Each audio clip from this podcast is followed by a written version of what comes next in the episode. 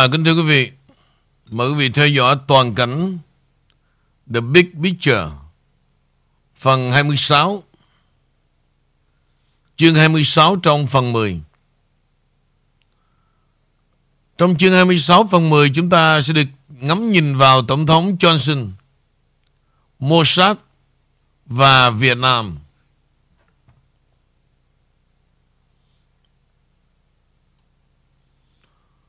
Tôi nhận thấy rằng đề cập đến các từ Do Thái hoặc Israel đôi khi gây ra phản ứng chống đối ở một số người. Đúng như kế hoạch của Cabo, tôi đoán vậy. Như tôi đã đề cập trước đây năm năm 1917, tuyên bố của Balfour đã quy định là Palestine là quê hương của người Do Thái. Tài liệu này được trao cho Leonel Water Rothschild, một trong 13 dòng máu nhân danh ngai vàng Anh. Tuyên bố này trao trong nhà nước Israel cho người Do Thái. Hàng triệu người Do Thái đã bị giết trong Thế chiến thứ nhất và cách mạng Nga. Nhiều người Do Thái di cư đến Palestine gây ra nhiều bất ổn trong khu vực. Hàng triệu người Do Thái cũng đã bị giết trong Thế chiến thứ hai năm 1948. Nhà nước Israel chính thức được đặt tên trong những năm kể từ Thế chiến thứ hai, những lời lẽ chỉ trích chống lại một người Do Thái thường được coi là chống lại chủ nghĩa bài Do Thái. Tôi nhắc bạn về tam giác kịch được đề cập trong bài viết trước nạn nhân, người giải cứu hoặc người bào chữa, kẻ bắt bớ hoặc kẻ ngược đãi. Vì người Do Thái từng là nạn nhân trong một cuộc chiến và Cabo với nhãn chống đối cho biết là bạn kẻ ngược đãi. Nếu bạn chỉ trích một người Do Thái đó là một phản ứng truyền thức tự nhiên đối với một số người. Chọn vai thứ ba trong tam giác The Blazer và lập trường của một người xin lỗi tốt là tôi không chỉ trích bất kỳ người Do Thái nào. Bởi vì tôi không phải là một kẻ ngược đãi và nhân tiện những người khác cũng nên chọn vị trí tương tự. Vì vậy, hãy dừng chỉ trích người Do Thái. Tôi xin nhắc bạn rằng là người Do Thái Ashkenazi tôn thờ Lucifer, Họ ấn mình sau những người theo chủ nghĩa Zionist, Vốn là một đảng phái chính trị, Và những người theo chủ nghĩa Zionist Ẩn sau những người Do Thái, Nơi mà ẩn náu chính của họ là Israel. Trong bài viết này, tôi sẽ chỉ trích Một số người theo chủ nghĩa Zionist ở Israel Và, như mọi khi, tôi chỉ trích những người Ashkenazi giả vờ là người Do Thái. Tôi tin rằng bạn biết sự khác biệt giữa táo và cam. Có nghĩa là tôi không chỉ trích tôn giáo của bất kỳ ai.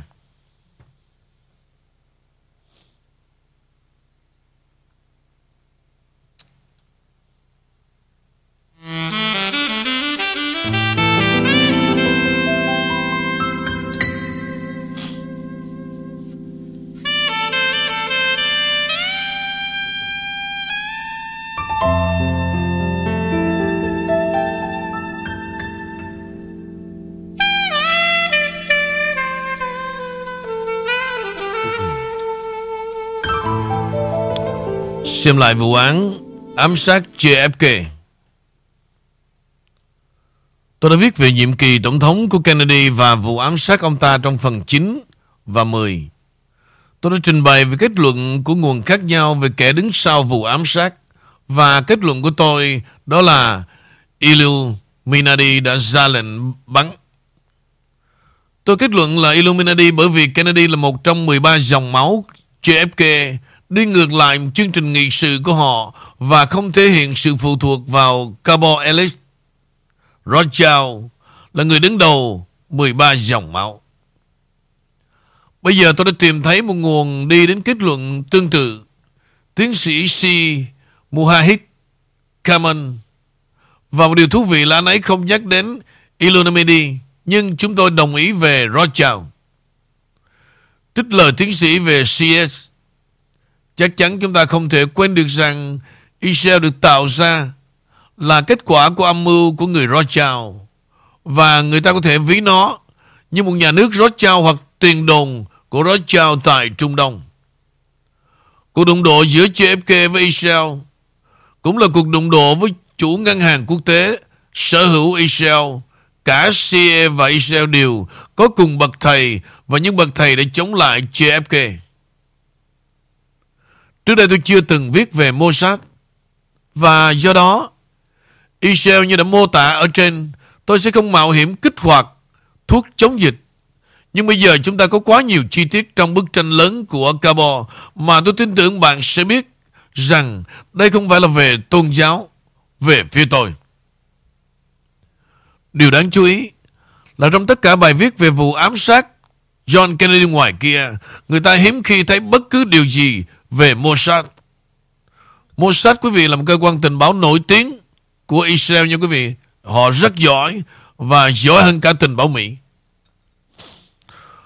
Bộ phim Oliver Stone về John Kennedy được sản xuất và tài trợ bởi Anon Michan, người mà theo tiến sĩ Seth là một điệp viên của Israel và có liên quan đến việc bán các thiết bị kích hoạt hạt nhân cho Israel.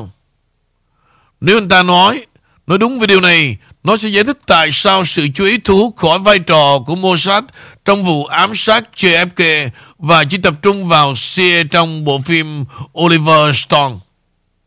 Trích dẫn từ Dr. Sen.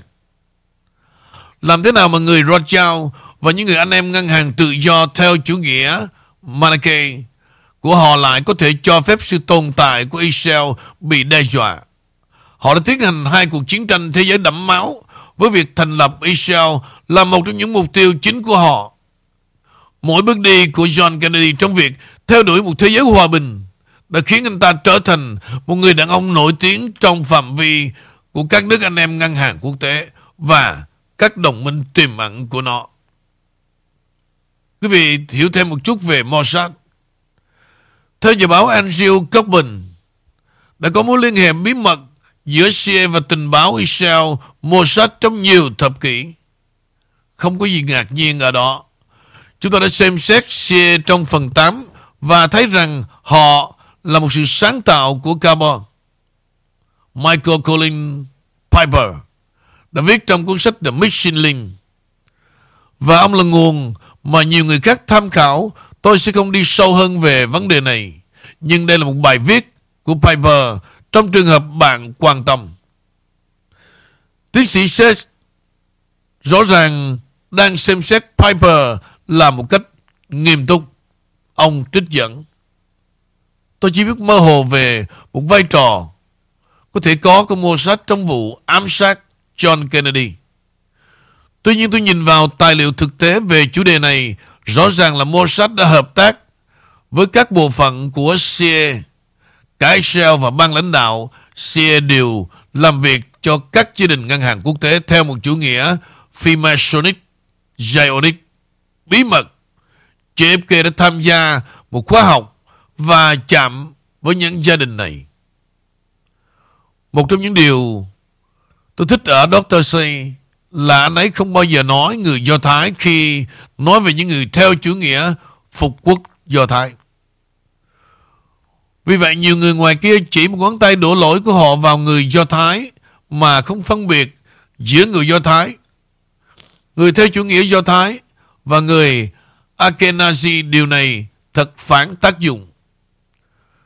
Chúng ta đã thấy trong phần 10 James Chisholm Alaton người là School and Bond đã trở thành một trưởng phòng phản gián của CIA từ năm 54 đến năm 75 theo Syed, Anh ta trung thành với Mossad của Israel.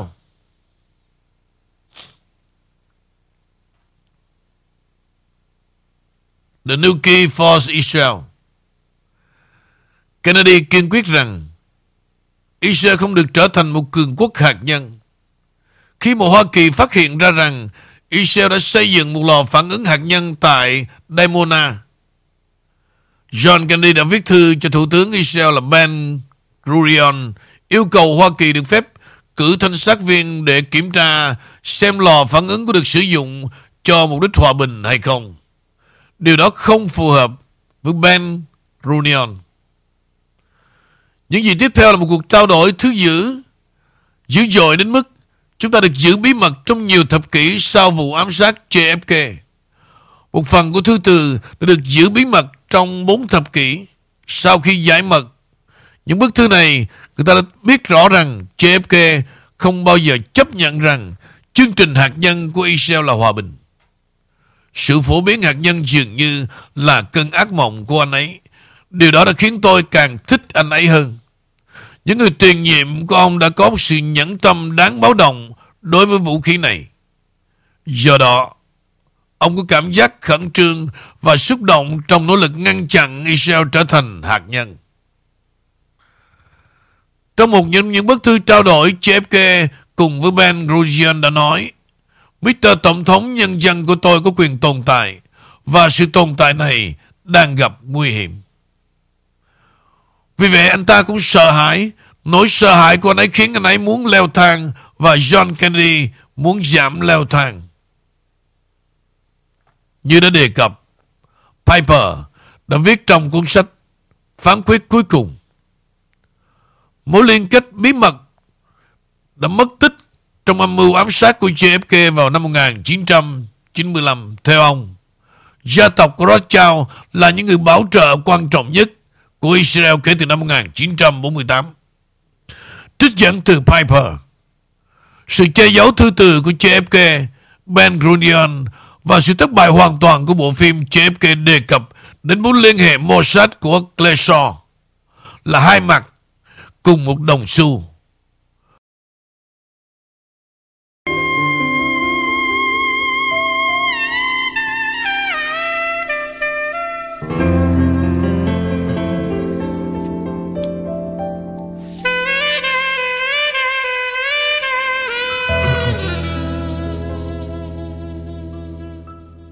Vâng, kính chào quý vị và quý vị um, vừa theo dõi phóng sự điều tra thế lực ngầm. Chương 20 trong kỳ 10 đó. Thì um, vừa rồi lý do cúp điện quý vị. Và chúng ta đã cố gắng recover và bây giờ thì uh, mời quý vị trở lại. Lúc nãy quý vị đã theo dõi tới phần là trích dẫn từ Piper. Sự che giấu thư từ từ JFK, Ben Grosjean.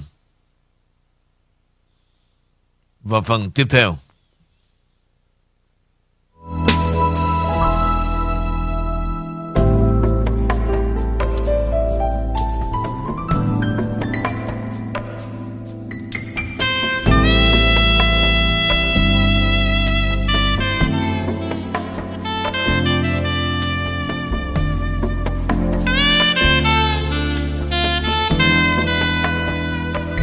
Sau khi che giấu của thư từ JFK và Ben Gruden và sự thất bại hoàn toàn của bộ phim JFK, đề cập đến mối liên hệ Mossad và Clearshaw là hai mặt của cùng một đồng xu.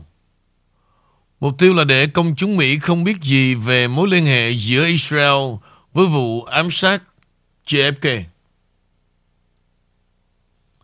Israel, CIA và phố khu phức hợp công nghiệp quân sự Tất cả đều phụ thuộc vào ý chí của các gia đình ngân hàng quốc tế hàng đầu do Rothschild đứng đầu. Hãy chuyển sự tập trung của chúng ta sang Lyndon Johnson. Khi tôi nhìn vào bức ảnh bên dưới, tôi thấy John Kennedy đang cố gắng giữ Johnson lại. Hãy xem điều gì đã xảy ra sau khi Lyndon Johnson không còn bị ràng buộc nữa.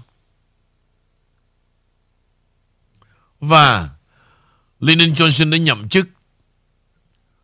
Ngũ giác đại đã can thiệp vào một lệnh rút khỏi Việt Nam của JFK vào thời điểm ông qua đời. Khoảng 16.000 binh lính Mỹ đang ở miền Nam Việt Nam. Chính sách của Hoa Kỳ tại Việt Nam đã thay đổi trong vòng 24 giờ khi Tổng thống Kennedy qua đời. Dưới thời của Tổng thống Johnson, sự can dự của Hoa Kỳ ngày càng leo thang và 543.000 binh sĩ được gửi đến Việt Nam. Trong năm tài chính cuối cùng của Kennedy năm 1964, viện trợ của Israel là 40 triệu đô la. Trong ngân sách đầu tiên của Johnson năm 1965, đã tăng vọt lên 71 triệu đô la và vào năm 66 đã tăng hơn gấp 3 lần so với hai năm trước đó lên 130 triệu đô la. Trong chính quyền của Kennedy hầu như không có viện trợ nào của Mỹ cho Israel là về bản chất quân sự.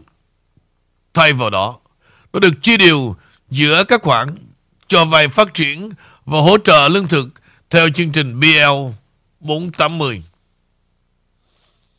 Năm 1965, dưới thời của Lyndon Johnson, 20% viện trợ của Mỹ cho Israel là quân sự, trong khi năm 1966, 71% được sử dụng cho các vật liệu liên quan đến chiến tranh. Piper đã viết, Bạn có thể thấy những gì đang xảy ra ở đây trong vòng 2 năm kể từ khi John Kennedy bị ám sát. Israel đã từ một thành viên yếu ớt lạc hậu của một cộng đồng Trung Đông đầy biến động, không được phép phát triển vũ khí hạt nhân thành một lực lượng đang trên đường trở thành một lực lượng quân sự không thể phủ nhận trên trường thế giới. John Kennedy kiên quyết bỏ chân và từ chối cho phép Israel phát triển chương trình hạt nhân, trong khi Johnson cúi đầu lùi lại phía sau để tạo điều kiện và thúc đẩy họ hay như là Simao hết đã viết trong Samson Option. Đến năm 1968, Tổng thống không quyết định làm bất cứ điều gì để ngăn chặn quả bom. Johnson không chỉ đảo ngược quan điểm của Kennedy đối với Israel mà còn đối với Việt Nam.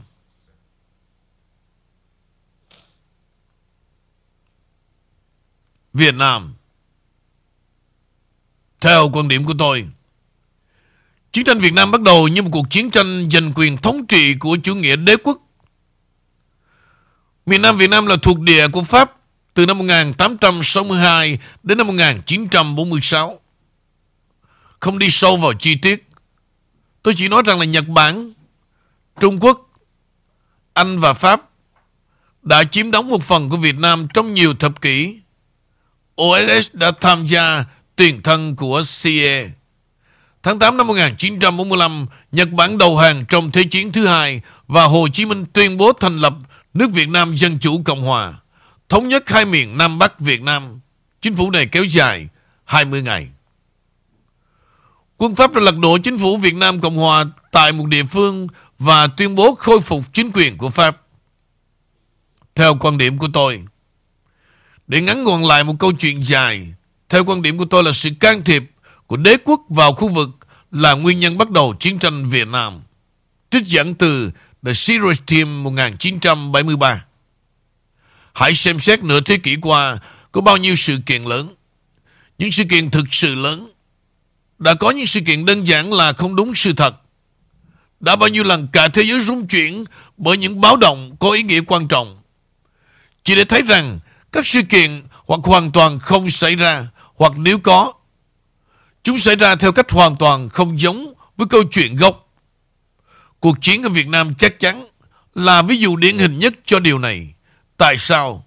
Sau hơn 30 năm tham gia bí mật và công khai vào Đông Dương, không ai có thể đưa ra một tình huống hợp lý cho những gì chúng ta đã làm ở đó và giải thích thỏa đáng tại sao chúng tôi là can dự và mục tiêu thực sự và hợp lệ chúng tôi ở phần đó của thế giới là gì.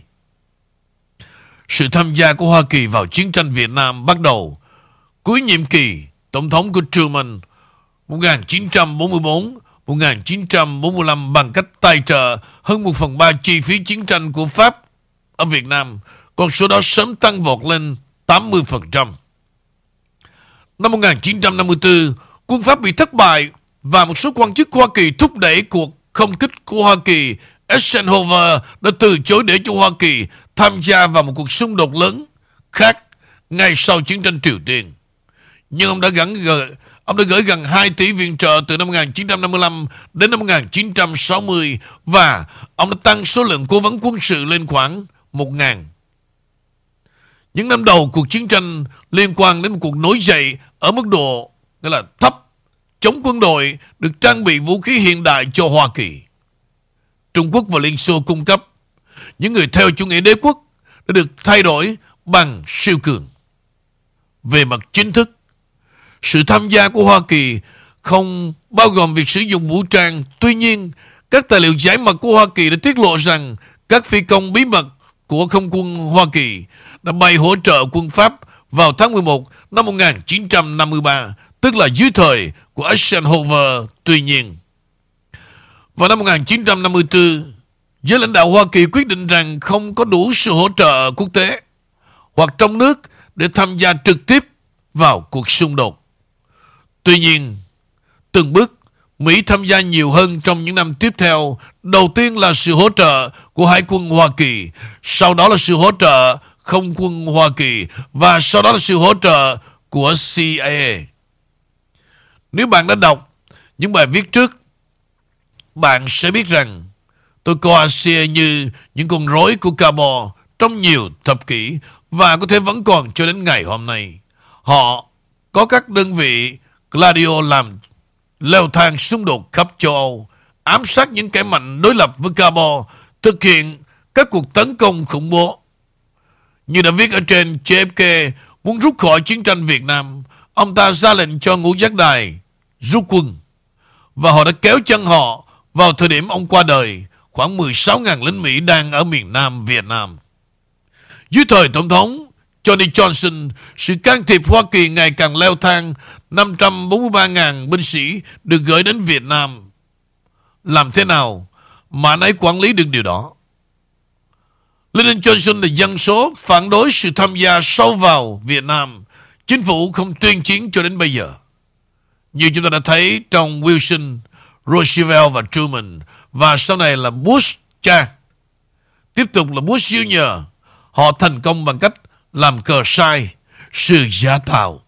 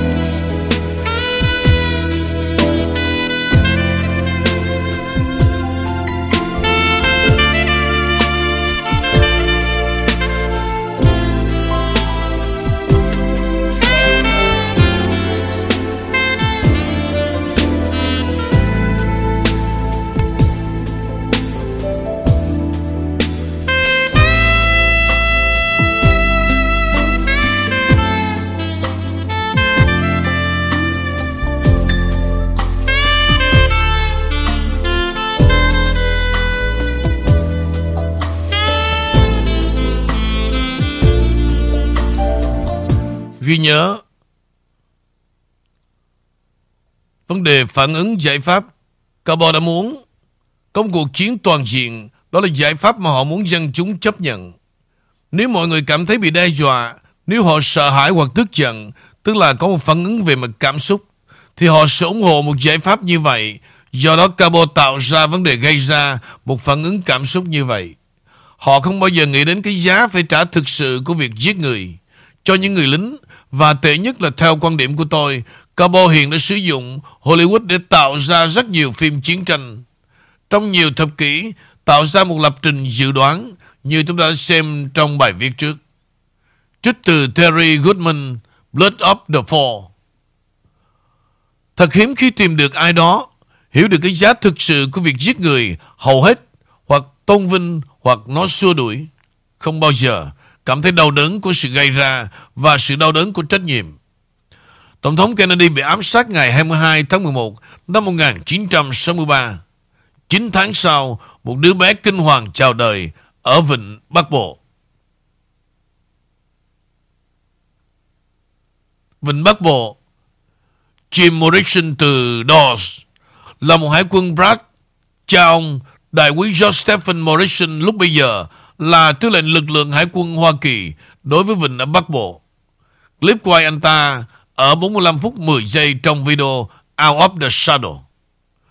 Tổng thống Johnson ra lệnh cho tàu US Medot cùng với tàu US Turner Joy đi sát bờ biển Bắc Việt Nam để trưng cờ. Các tàu khu trục được cho là đã nhận được các tín hiệu radar, sonar và radio cho thấy rằng Hải quân Bắc Việt đang tấn công. Trích từ Out of Shadow, Medot chưa bao giờ bị tấn công. Đó là một lá cờ sai, thực tế để tạo điều kiện cho Mỹ tuyên chiến Việt Nam. Trích dẫn bài báo này một câu chuyện chính thức là tàu phóng lôi của Bắc Việt Nam đã tiến hành một cuộc tấn công vô cớ nhắm vào một tàu khu trục của Hoa Kỳ đang tuần tra định kỳ ở Vịnh Bắc Bộ ngày 2 tháng 8 và các tàu của Bắc Việt Nam đã theo dõi một cách có chú ý tấn công và một cặp tàu Hoa Kỳ hai ngày sau đó. Sự thật đã rất khác. Bất chấp tuyên bố của Hải quân rằng hai tàu phóng lôi tấn công đã bị đánh chìm, trong đó mảnh vỡ, thi thể các thủy thủ Bắc Việt Nam thiệt mạng, hoặc các bằng chứng, vật chất khác có thể tại hiện trường vụ giao tranh cho là theo bài báo này của James Stockdale. Sau này là một đô đốc, người từng bay trên một chiếc F-8 trong thời gian đó báo cáo rằng không thấy kẻ thù nào hoạt động.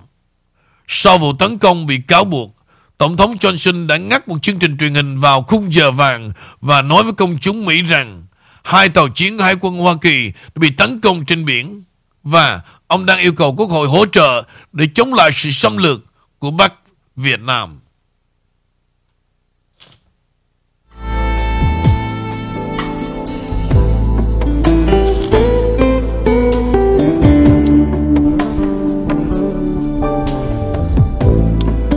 Và trích dẫn tận cùng từ một bài báo.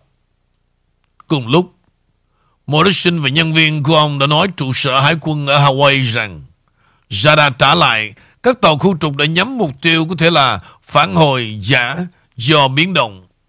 Bộ Chỉ huy chuyển tiếp thông tin cho Bộ trưởng Quốc phòng Robert McNamara.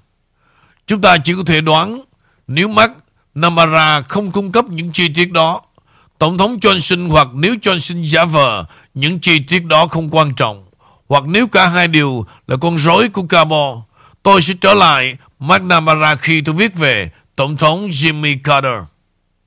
Dựa trên lời khai của Johnson, Quốc hội đã thông qua một nghị quyết Vịnh Bắc Bộ trao cho Tổng thống quyền tiến hành các hoạt động quân sự ở Đông Nam Á mà không cần tuyên chiến.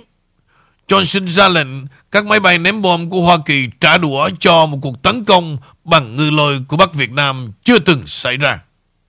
Theo bài báo của Jeff Cohen và Norman Solomon, năm sau, Johnson đã bình luận riêng Tôi biết hải quân chúng ta đã bắn cá voi ở ngoài đó.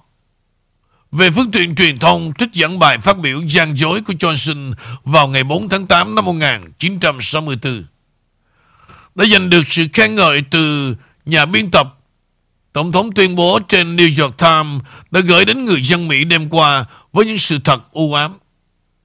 Tờ Los Angeles Times kêu gọi người Mỹ đối mặt với thực tế là Cộng sản bằng cách tấn công các tàu Mỹ trong vùng biển quốc tế đã tự làm leo thang chiến sự. Bạn có nhớ chúng ta đã xem chủ nghĩa Cộng sản trong phòng 12 không? Người dân phương Tây đã bị tẩy não trong hơn 100 năm rằng chủ nghĩa Cộng sản là nguy hiểm và Cộng sản sẽ thống trị thế giới. Đó được coi là phép chiếu. Đó là những gì Cabo đã muốn làm. Nhưng cùng rối Cabo trong CIA đã thối phòng một kịch bản đáng sợ này trong nhiều thập kỷ thông qua mainstream media. Chủ nghĩa Cộng sản là nguy hiểm. Cộng sản nhắm đến việc cài đặt, kiểm soát một thế giới. Chiếu một lần nữa.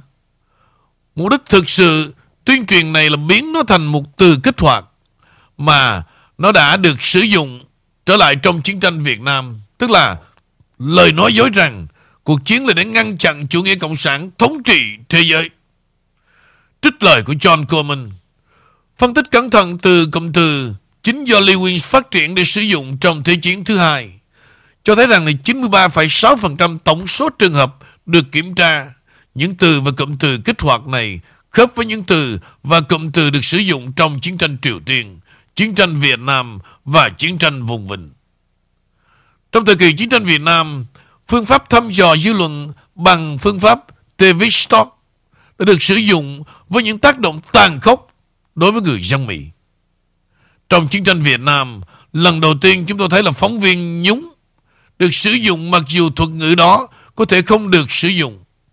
Trích bài báo năm 1968 vào thời điểm cao trào của chiến tranh. có khoảng 600 nhà báo đủ quốc tịch được công nhận tại Việt Nam đưa tin cho dịch vụ điện thoại, mạng phát thanh và truyền hình của Hoa Kỳ và các chuỗi báo, tạp chí, tin tức lớn. Bộ Chỉ huy hỗ trợ quân sự của Hoa Kỳ Việt Nam đã sẵn sàng cung cấp phương tiện vận chuyển quân sự cho những người đưa tin. Và một số người đã tận dụng điều này thường xuyên để dấn thân vào thực địa và tìm hiểu những câu chuyện của họ. Xung đột Việt Nam thường được gọi là cuộc chiến tranh truyền hình đầu tiên. Phim từ Việt Nam được bay sang Tokyo để phát triển và chỉnh sửa nhanh chóng, sau đó bay sang Mỹ. Những câu chuyện quan trọng có thể được truyền trực tiếp bằng vệ tinh từ Tokyo. Cuộc chiến cuối cùng sẽ cướp đi sinh mạng của hơn 58.220 người Mỹ và khoảng 3 triệu người Việt Nam. Và sau đó, trong những năm 60, sự phản đối chiến tranh trở nên mạnh mẽ. Chúng ta sẽ xem xét điều đó trong phần tiếp theo. Tuyên bố về Belfort là bức thư do Ngoại trưởng Anh Adam Belfort đã viết cho Leonel Water Rothschild, trong đó ông bày tỏ sự ủng hộ của chính phủ Anh đối với một quê hương do Thái Palestine. Những ảnh hưởng lâu dài tuyên bố Belfort và sự can dự chính phủ Anh vào các vấn đề của Palestine cho đến tận ngày nay vẫn còn được cảm nhận. Zionist thừa nhận và ủng hộ Anh đối với chủ nghĩa phục quốc cũng như việc chủ nghĩa phục quốc tập trung thành lập một quê hương Do Thái Palestine nổi lên từ những người lo ngại ngày càng tăng về hướng đi của chiến tranh thế giới thứ nhất. Vào giữa năm 1917, Anh và Pháp rơi vào thế bế tắc Áo và Đức. Mặt trận phía Tây trong khi nỗ lực đánh lại Thổ Nhĩ Kỳ trên bán đảo của Gallipoli và thất bại một cách ngoạn mục. Ở mặt trận phía Đông, số phận của một đồng minh Nga không chắc chắn cách mạng Nga vào tháng 3 đã bị lật đổ và sa hoàng Nikola II và chính phủ Nga đang phải vật lộn chống lại sự phản đối rộng rãi đối với nỗ lực chiến tranh tan rã của đất nước chống lại Đức và Áo, Hungary. Mặc dù Hoa Kỳ mới tham chiến và phe đồng minh, nhưng một lực lượng binh lính Mỹ dự kiến sẽ đến lục địa này cho đến năm sau. David Lloyd George trong bối cảnh khó khăn này, chính phủ của Thủ tướng David Lloyd được bầu vào tháng 12 năm 1916 đưa ra quyết định ủng hộ công khai một chủ nghĩa phục quốc, một phong trào do Jan Wyman, một người Do Thái gốc Nga, đã định cư tại Manchester, Anh, lãnh đạo ở Anh. Các động cơ đằng sau quyết định này là rất đa dạng. Thứ nhất, Lloyd George và nhiều nhà lãnh đạo có ảnh hưởng khác luôn tin tưởng chân chính vào sự công bình và chủ nghĩa phục quốc. Ngoài ra các nhà lãnh đạo của Anh hy vọng rằng một tuyên bố chính thức ủng hộ chủ nghĩa phục quốc Do Thái sẽ giúp giành được sự ủng hộ của người Do Thái đối với đồng minh ở các nước trung lập, ở Hoa Kỳ, đặc biệt là ở Nga, nơi mà chính phủ theo chủ nghĩa bài Do Thái vừa bị lật đổ đối với sự giúp đỡ của Nga, dân số Do Thái. Cuối cùng là bất chấp thỏa thuận trước đó của Anh với Pháp phân chia ảnh hưởng trong khu vực sau thất bại được cho là của đế chế Ottoman. Lloyd George đã chứng kiến sự thống trị của anh ở Palestine. Một cầu nối đất liền giữa các lãnh đạo thổ quan trọng của Ấn Độ và Ai Cập như hậu quả thiết yếu, mục tiêu chiến tranh. Việc thành lập một nhà nước, theo chủ nghĩa phục quốc ở đó dưới sự bảo hộ của anh sẽ hoàn thành mục tiêu này và đồng thời tuân theo mục tiêu tự quyết đồng minh cho các quốc gia như một hậu quả thiết yếu mục tiêu chiến tranh. Việc thành lập một nhà nước theo chủ nghĩa phục quốc ở đó, phong trào chống Zionist. Tuy nhiên, suốt năm 1917,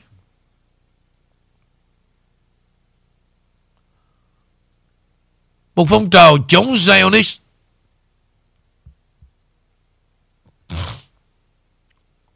sôi nổi trong quốc hội đã giữ vững tiến độ của tuyên bố được lên kế hoạch, được dẫn dắt bởi Edwin Montagu, Ngoại trưởng Ấn Độ và là một trong những người Do Thái đầu tiên phục vụ trong nội các. Những người chống chủ nghĩa Zionist sợ rằng chủ nghĩa Zionist do anh bảo trợ sẽ đe dọa địa vị của những người Do Thái đã định cư ở các thành phố Âu và Mỹ và khuyến khích bạo lực bài Do Thái ở các quốc gia chiến đấu với Anh trong cuộc chiến, đặc biệt là trong đế chế Ottoman. Tuy nhiên, sự phản đối này đã bị bác bỏ và sau khi trưng cầu, với mức độ thành công khác nhau, được sự chấp nhận của Pháp, Hoa Kỳ, Ý, bao gồm Vatican, chính phủ của Lloyd George đã đi trước kế hoạch của mình. Baron Rothschild Vào ngày 2 tháng 11, Belfort đã gửi một bức thư cho Leonel Water Rothschild, con trai của gia tộc Rothschild. Một nhà Zenit nổi tiếng và là bạn của James Wyman nói rằng quan điểm của chính phủ Bệ hạ ủng hộ việc thành lập Palestine, một ngôi nhà quốc gia cho người Do Thái, mọi người, và sử dụng nỗ lực tốt nhất của họ để tạo điều kiện thuận lợi cho việc đạt được đối tượng này. Cần phải hiểu rõ rằng không được làm gì có thể làm phương hại đến các quyền dân sự và tôn giáo của các cộng đồng không phải người Do Thái. Hiện có Palestine hoặc các quyền địa vị chính trị được hưởng bởi người Do Thái ở bất kỳ quốc gia nào khác. Vào thời điểm tuyên bố được trăng đến các tờ báo của Anh và quốc tế một tuần sau đó, một trong những mục tiêu chính của nó đã trở nên lỗi thời Vladimir Lenin và những người Bolshevik đã giành được quyền lực ở Nga. Và một trong những hành động đầu tiên của họ là kêu gọi gia đình đình chiến ngay lập tức. Nước Nga đã ra khỏi cuộc chiến và không có sự thuyết phục nào từ những người Do Thái theo chủ nghĩa Do Thái. Những người mặc dù anh tin tưởng ngược lại, nhưng có ảnh hưởng tương đối ít ở Nga, có thể đảo ngược kết quả.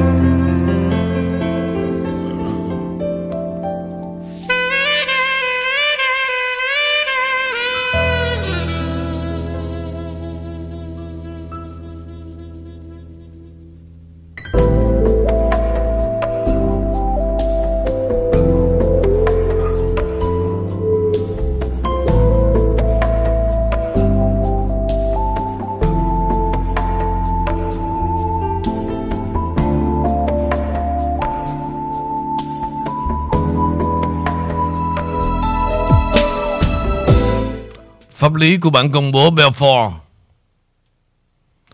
Ảnh hưởng của tuyên bố Belfort đối với diễn biến của các sự kiện sau chiến tranh là ngay lập tức.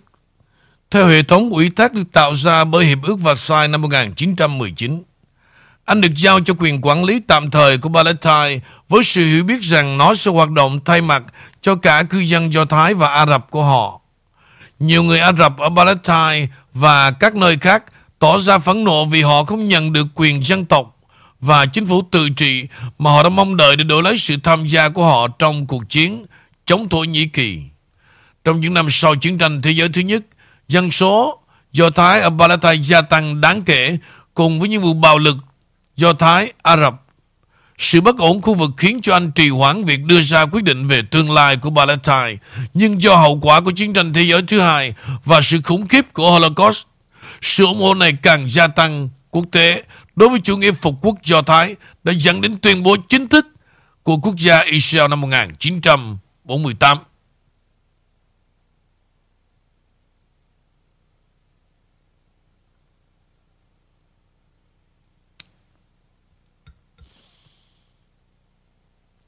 Sự cố Vịnh Bắc Bộ, lời nói dối châm ngòi cho chiến tranh Việt Nam. Tác giả là Hannah Mackenzie. Tháng 8 năm 1964, Hoa Kỳ tham gia chiến tranh Việt Nam sau khi có báo cáo về một cuộc tấn công vô cớ ở Vịnh Bắc Bộ. Nhưng các báo cáo là sai và Tổng thống biết điều đó. Tháng 8 năm 1964, khu trục hạm USS Medot đóng tại Vịnh Bắc Bộ ngoài khơi miền Bắc Việt Nam.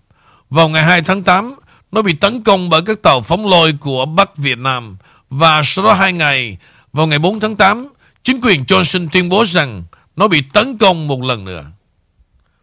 Sau cuộc tấn công thứ hai, Quốc hội Hoa Kỳ đã thông qua một nghị quyết gần như đồng ý cho phép chính phủ liên bang thực hiện mọi biện pháp cần thiết để bảo vệ các lực lượng Hoa Kỳ tại Việt Nam. Nó gần như một lời tuyên chiến mà chính quyền Johnson sẽ có được nhưng nó dựa trên một lời nói dối. Sau nhiều thập kỷ hoài nghi của công chúng và sự bí mật của chính phủ, cuối cùng sự thật đã lộ diện vào đầu những năm 2000. Gần 200 tài liệu được cơ quan an ninh quốc gia NSA đã giải mật và phát hành. Họ cho thấy rằng không có cuộc tấn công nào vào ngày 4 tháng 8. Các quan chức của Mỹ đã bóp méo sự thật về sự cố Vịnh Bắc Bộ vì lợi ích của họ và có lẽ vì triển vọng chính trị của Johnson. Lời nói dối này đã khơi mào một cuộc chiến cướp đi sinh mạng của 220 người Mỹ và hơn 3 triệu người Việt Nam. Tê lửa chiến tranh Choichi Okamoto, Cục Quản lý Hồ sơ và Lưu trữ Quốc gia của Hoa Kỳ, Tổng thống Johnson và Bộ trưởng Quốc phòng Robert McNamara đã hội kiến với Thủ tướng Nguyễn Cao Kỳ tại Honolulu. Sau vụ ám sát Tổng thống John Kennedy, Tổng thống Lyndon Johnson và Bộ trưởng Quốc phòng Robert McNamara đã từ từ gia tăng áp lực quân sự lên bờ biển miền Bắc Việt Nam, hỗ trợ miền Nam trong cuộc tấn công và thu thập thông tin tình báo. Năm 1964, Nam Việt Nam bắt đầu tiến hành một loạt cuộc tấn công và nhiệm vụ dọc theo bờ biển Bắc Việt. Với sự hậu thuẫn của Hoa Kỳ, kế hoạch này được gọi là kế hoạch hoạt động Upland do Bộ trưởng Quốc phòng Hoa Kỳ và CIA đã lên ý tưởng và giám sát, nhưng được thực hiện bằng cách sử dụng lực lượng của Nam Việt Nam. Sau một loạt nhiệm vụ không thành công, chuyển trọng tâm từ đất liền ra biển, tấn công cơ sở hạ tầng và phòng thủ ven biển của miền Bắc từ mặt nước. Vịnh Bản đồ Vịnh Bắc Bộ Nơi các cuộc tấn công được cho là đã diễn ra vào ngày 4 tháng 8 năm 1964. Đến năm 1964, áp lực trên các vùng biển này đã lên đến mức sôi động và các lực lượng Bắc Việt Nam không muốn đứng yên trong các cuộc hành quân này. Vào cuối tháng 7, họ đang theo dõi tàu US Meddot đóng ở vùng biển quốc tế chỉ cách đảo của Hòn Mê ở vịnh Bắc Bộ vài dặm khu trục hạm hải quân của Hoa Kỳ không tấn công trực tiếp vào miền Bắc Việt Nam nhưng đã thu thập thông tin tình báo đồng bộ với các cuộc tấn công của Nam Việt Nam vào miền Bắc. Cuộc tấn công đầu tiên ở Vịnh Bắc Bộ. Vào cuối tháng 7 năm 1964, tàu US Medot được cử đi tuần tra vùng biển ngoài khơi bờ biển Bắc Việt Nam trong Vịnh Bắc Bộ. Nó được lệnh xác định vị trí và xác định tất cả các thiết bị phát sóng radar ven biển. Ghi nhận tất cả những thiết bị hỗ trợ hàng hải dọc theo bờ biển của DVR Việt Nam Dân Chủ Cộng Hòa và giám sát một đội thuyền của Việt Nam để có thể kết nối với tuyến đường xâm nhập và tiếp tế hàng hải của Việt Nam Dân Chủ Cộng Hòa.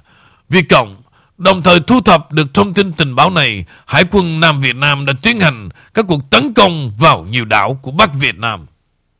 Và trong khi tàu Medrod vẫn ở trong một vùng quốc tế, ba tàu tuần tra của Bắc Việt Nam đã bắt đầu theo dõi tàu khu trục này vào đầu tháng 8. Đại úy John Herrick đã chặn được liên lạc từ các lực lượng của Bắc Việt này cho rằng họ đang chuẩn bị cho một cuộc tấn công. Vì vậy anh ta rút lui khỏi khu vực. Tuy nhiên trong vòng 24 giờ, tàu Medot là tiếp tục hoạt động tuần tra bình thường. Vào ngày 2 tháng 8, đại úy Henry đã gửi một tin nhắn nhanh tới Hoa Kỳ nói rằng ông đã nhận được thông tin từ cho thấy có thể có hành động thù địch và anh ta đã phát hiện ba chiếc tàu phóng lôi của Bắc Việt đang tiến tới và một lần nữa bắt đầu rút lui. Các tàu phóng lôi Bắc Việt Nam dưới một hỏa lực nhưng mà ảnh chụp trên tàu GS Mad Dot khu trục hàm được lệnh bắn nghĩa là cảnh cáo từ nếu tàu địch đóng trong vòng 10.000 thước của anh. Các tàu phóng lôi đã tăng tốc và phát súng cảnh cáo được bắn ra. Sau những phát súng đầu tiên này, quân Bắc Việt đã tấn công thuyền trưởng Henry phát thanh rằng tàu US Medot đang bị tấn công. Và quan chức Mỹ đã ra lệnh cho máy bay gần đó từ Indonesia bay đến để dự phòng sau khi tàu đối phương phóng ngư lôi. Lực lượng Hoa Kỳ đã tấn công từ trên xuống dưới và làm hư hỏng nặng các tàu của US Meddot đã tránh được cuộc tấn công bằng ngư lôi, chỉ bị sự thiệt hại nhẹ và lên đường đến vùng biển an toàn hơn.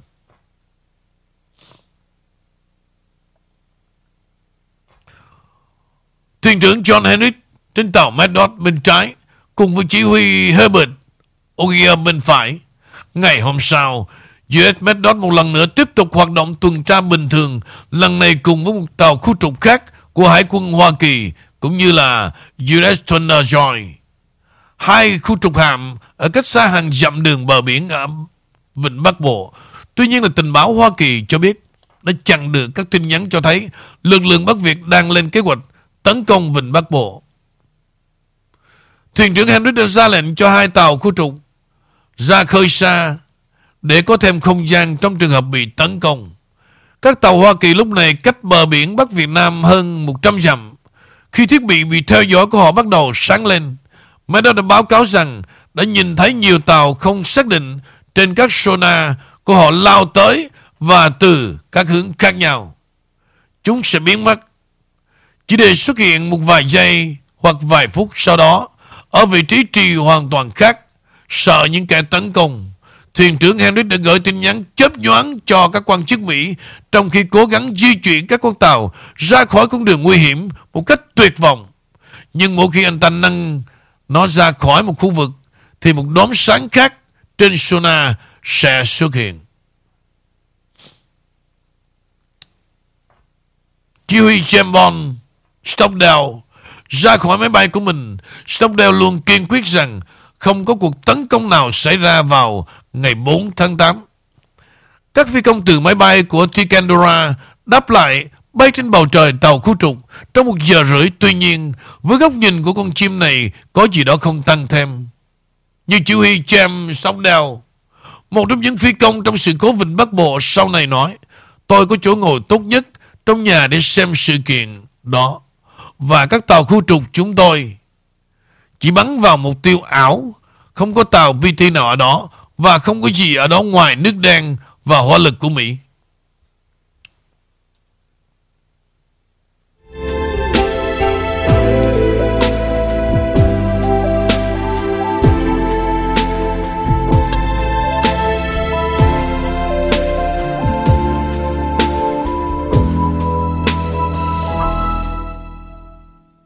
Những gì mà những người điều hành Madot có lẽ nghe thấy về các chân vịt của con tàu phản chiến ra khỏi bánh lái của nó trong những khúc cua gấp.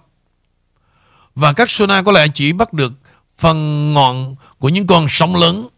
Khi trận chiến tiếp tục, đội trưởng Henrik cũng bắt đầu nghi ngờ về những cuộc tấn công này. Ông sớm nhận ra rằng các tàu mà họ đang theo dõi trên tàu Madot có thể thực sự là kết quả của hiệu suất bị kém và người vận hành xoa Sona thiếu kinh nghiệm và trên thực tế là Tuna Joy đã không phát hiện thấy ngư lôi nào trong toàn bộ sự kiện. Vào đầu giờ sáng ngày 5 tháng 8, Henry đã gửi một tin nhắn tới Honolulu với nội dung việc xem xét lại hành động khiến nhiều liên lạc được báo cáo và ngư lôi bắn ra có vẻ nghi ngờ. Các hiệu ứng thời tiết kỳ lạ lên radar và người đi vệ tinh quá khích có thể là nguyên nhân của nhiều báo cáo. Không có tình hình thực tế nào của MedDot và đề nghị đánh giá đầy đủ trước khi thực hiện thêm bất kỳ hành động nào. Hậu quả Hoa Kỳ về sự cố Vịnh Bắc Bộ Tổng thống Johnson chuẩn bị cho Hoa Kỳ tham chiến với Bắc Việt Nam vào ngày 4 tháng 8 1964. bất chấp nỗ lực của thuyền trưởng trong việc sửa chữa cái sai sót trong một thông điệp. Ngay sau khi vụ tấn công được báo cáo, Tổng thống Johnson đưa ra quyết định trả đũa và ông ngay lập tức xuất hiện trước Hoa Kỳ với bài phát biểu trên truyền hình.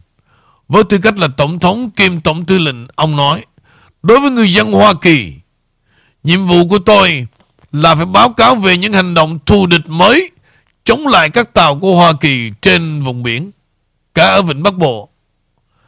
Ngày nay yêu cầu tôi phải ra lệnh cho lực lượng quân sự của Hoa Kỳ sẽ có hành động đáp trả. Cuộc tấn công ban đầu vào tàu khu trục Medot vào ngày 2 tháng 8 đã lặp lại vào ngày hôm nay bởi một số tàu thù địch tấn công hai tàu khu trục của Mỹ bằng ngư lôi. Chỉ vài giờ sau phát biểu, tư lệnh Stockdale được lệnh tiến hành một cuộc không kích nhắm vào lực lượng Bắc Việt để trả đũa cho các cuộc tấn công được cho là của họ vào tối hôm qua.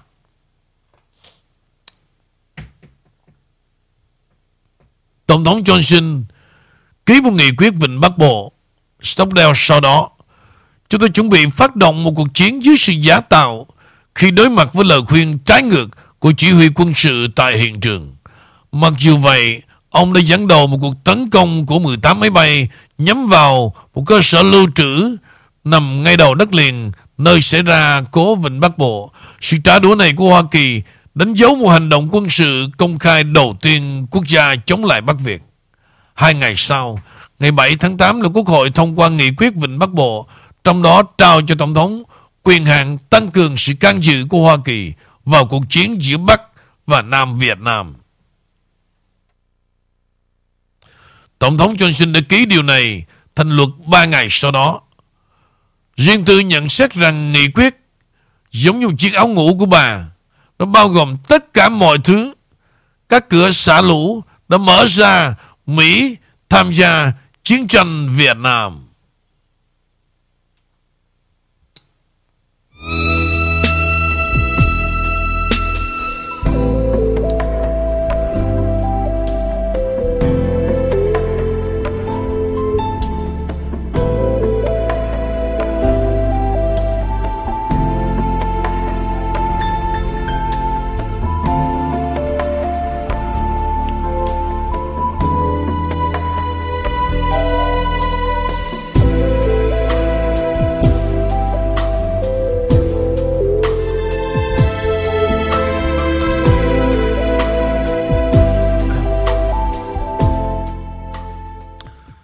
Xin thưa quý thính giả, quý vị đang theo dõi phóng sự điều tra thế lực ngầm. Tiếp theo, và thế lực phóng sự điều tra thế lực ngầm chương 20 kỳ thứ 10. Các sinh viên yêu thích văn hóa đại chúng và những đam mê nhạc rock cổ điển khá nổi tiếng rằng cha của Jimmy Morrison là thủ lĩnh của The Doors là một sĩ quan cầm cờ trong hải quân của Hoa Kỳ. Điều không được nhiều người biết đến là đại úy George Stephen Morrison lúc bấy giờ là chỉ huy lực lượng hải quân Hoa Kỳ vào thời điểm xảy ra sự cố Vịnh Bắc Bộ đã cho chính quyền Johnson lời biện minh là họ cần tham gia chiến tranh Việt Nam.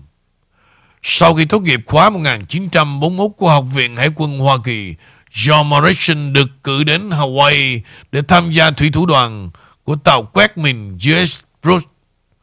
Ông ta ở đó vào buổi sáng định mệnh ngày 7 tháng 12 khi quân Nhật tấn công Trân Châu Cảng, sau nhiều lần triển khai chiến đấu với tư cách là sĩ quan tác chiến mặt nước.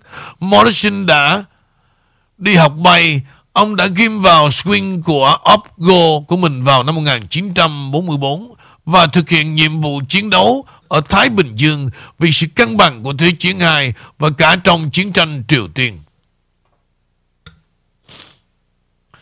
Căng thẳng mức cao nhất là những ngày tiếp theo, Morrison đặt một con tàu của mình trong một tình trạng báo động cao dưới sự chỉ đạo của Tổng thống Johnson.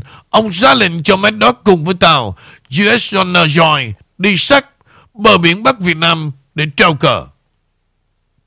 Trong buổi tối và sáng sớm, khi mà thời tiết động và biến động lớn, các tàu khu trục nhận được tín hiệu radar, sonar và radio mà họ tin rằng báo hiệu một cuộc tấn công khác của Hải quân Bắc Việt Nam.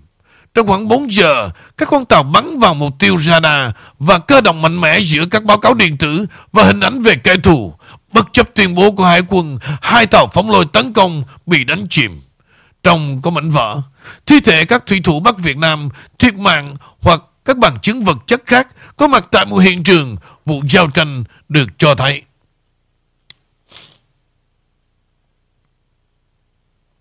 Báo cáo ngũ giác đài là tên được đặt trong nghiên cứu tối mật của Bộ Quốc phòng về sự can dự chính trị quân sự của Hoa Kỳ tại Việt Nam năm 1945 đến năm 1967 khi chiến tranh Việt Nam kéo dài và hơn 500.000 quân Mỹ tại Việt Nam năm 1968.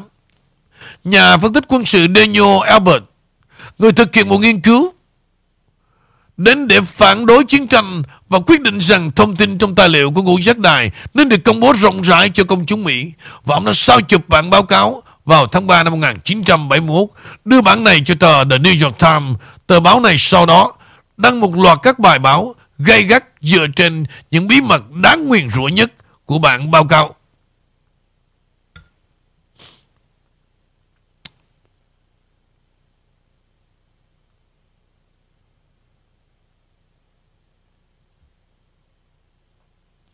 Một nền tảng. Trong phim của Rolling Stone, gia đình của Jim Garrison đã phải đi đến tòa án để yêu cầu số tiền thu được đã hứa từ John F. Kennedy sau khi Milchan tuyên bố bộ phim bom tấn đã thua lỗ. Trên cơ sở kỹ thuật thủ tục, một tòa án liên bang đã phán quyết Milchan chống lại Garrison, một nhà văn nổi tiếng của JFK đó là E.J.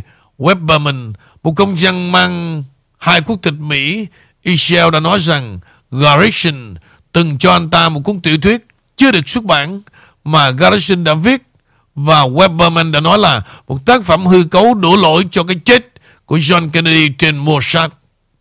Mặc dù Garrison đã xuất bản một cuốn tiểu thuyết là JFK The Stars Span Contract nhưng nó không ám chỉ đến sự tham gia của Mossad.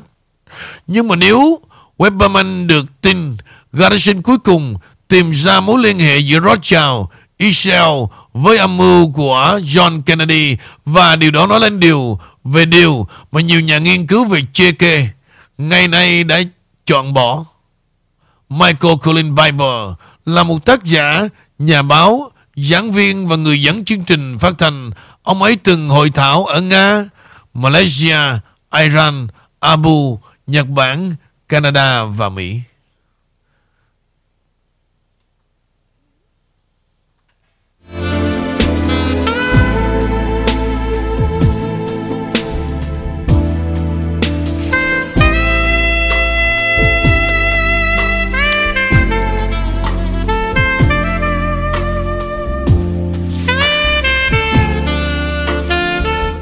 Kính thưa quý thính giả, quý vừa theo dõi phần 22 của kỳ 10, một loạt phóng sự điều tra thế lực ngầm. Trong phần tiếp theo mà tôi cũng chưa có hẹn hò quý vị, thì một chương kế tiếp sẽ vô cùng quan trọng và tôi sẽ chuyển tải đến quý vị về cuộc chiến Việt Nam 27 sự kiện của chiến tranh Việt Nam sẽ thay đổi cách nhìn nhận về lịch sử Hoa Kỳ. Tác giả là Mark Oliver. Đây là những tài liệu vô cùng quý giá để chúng ta nhìn lại về cuộc chiến Việt Nam. Cảm ơn sự theo dõi, quý vị. Và phần chapter 22 kỳ 10 phóng sự điều tra thế lực ngầm đến đây đã tạm ngừng.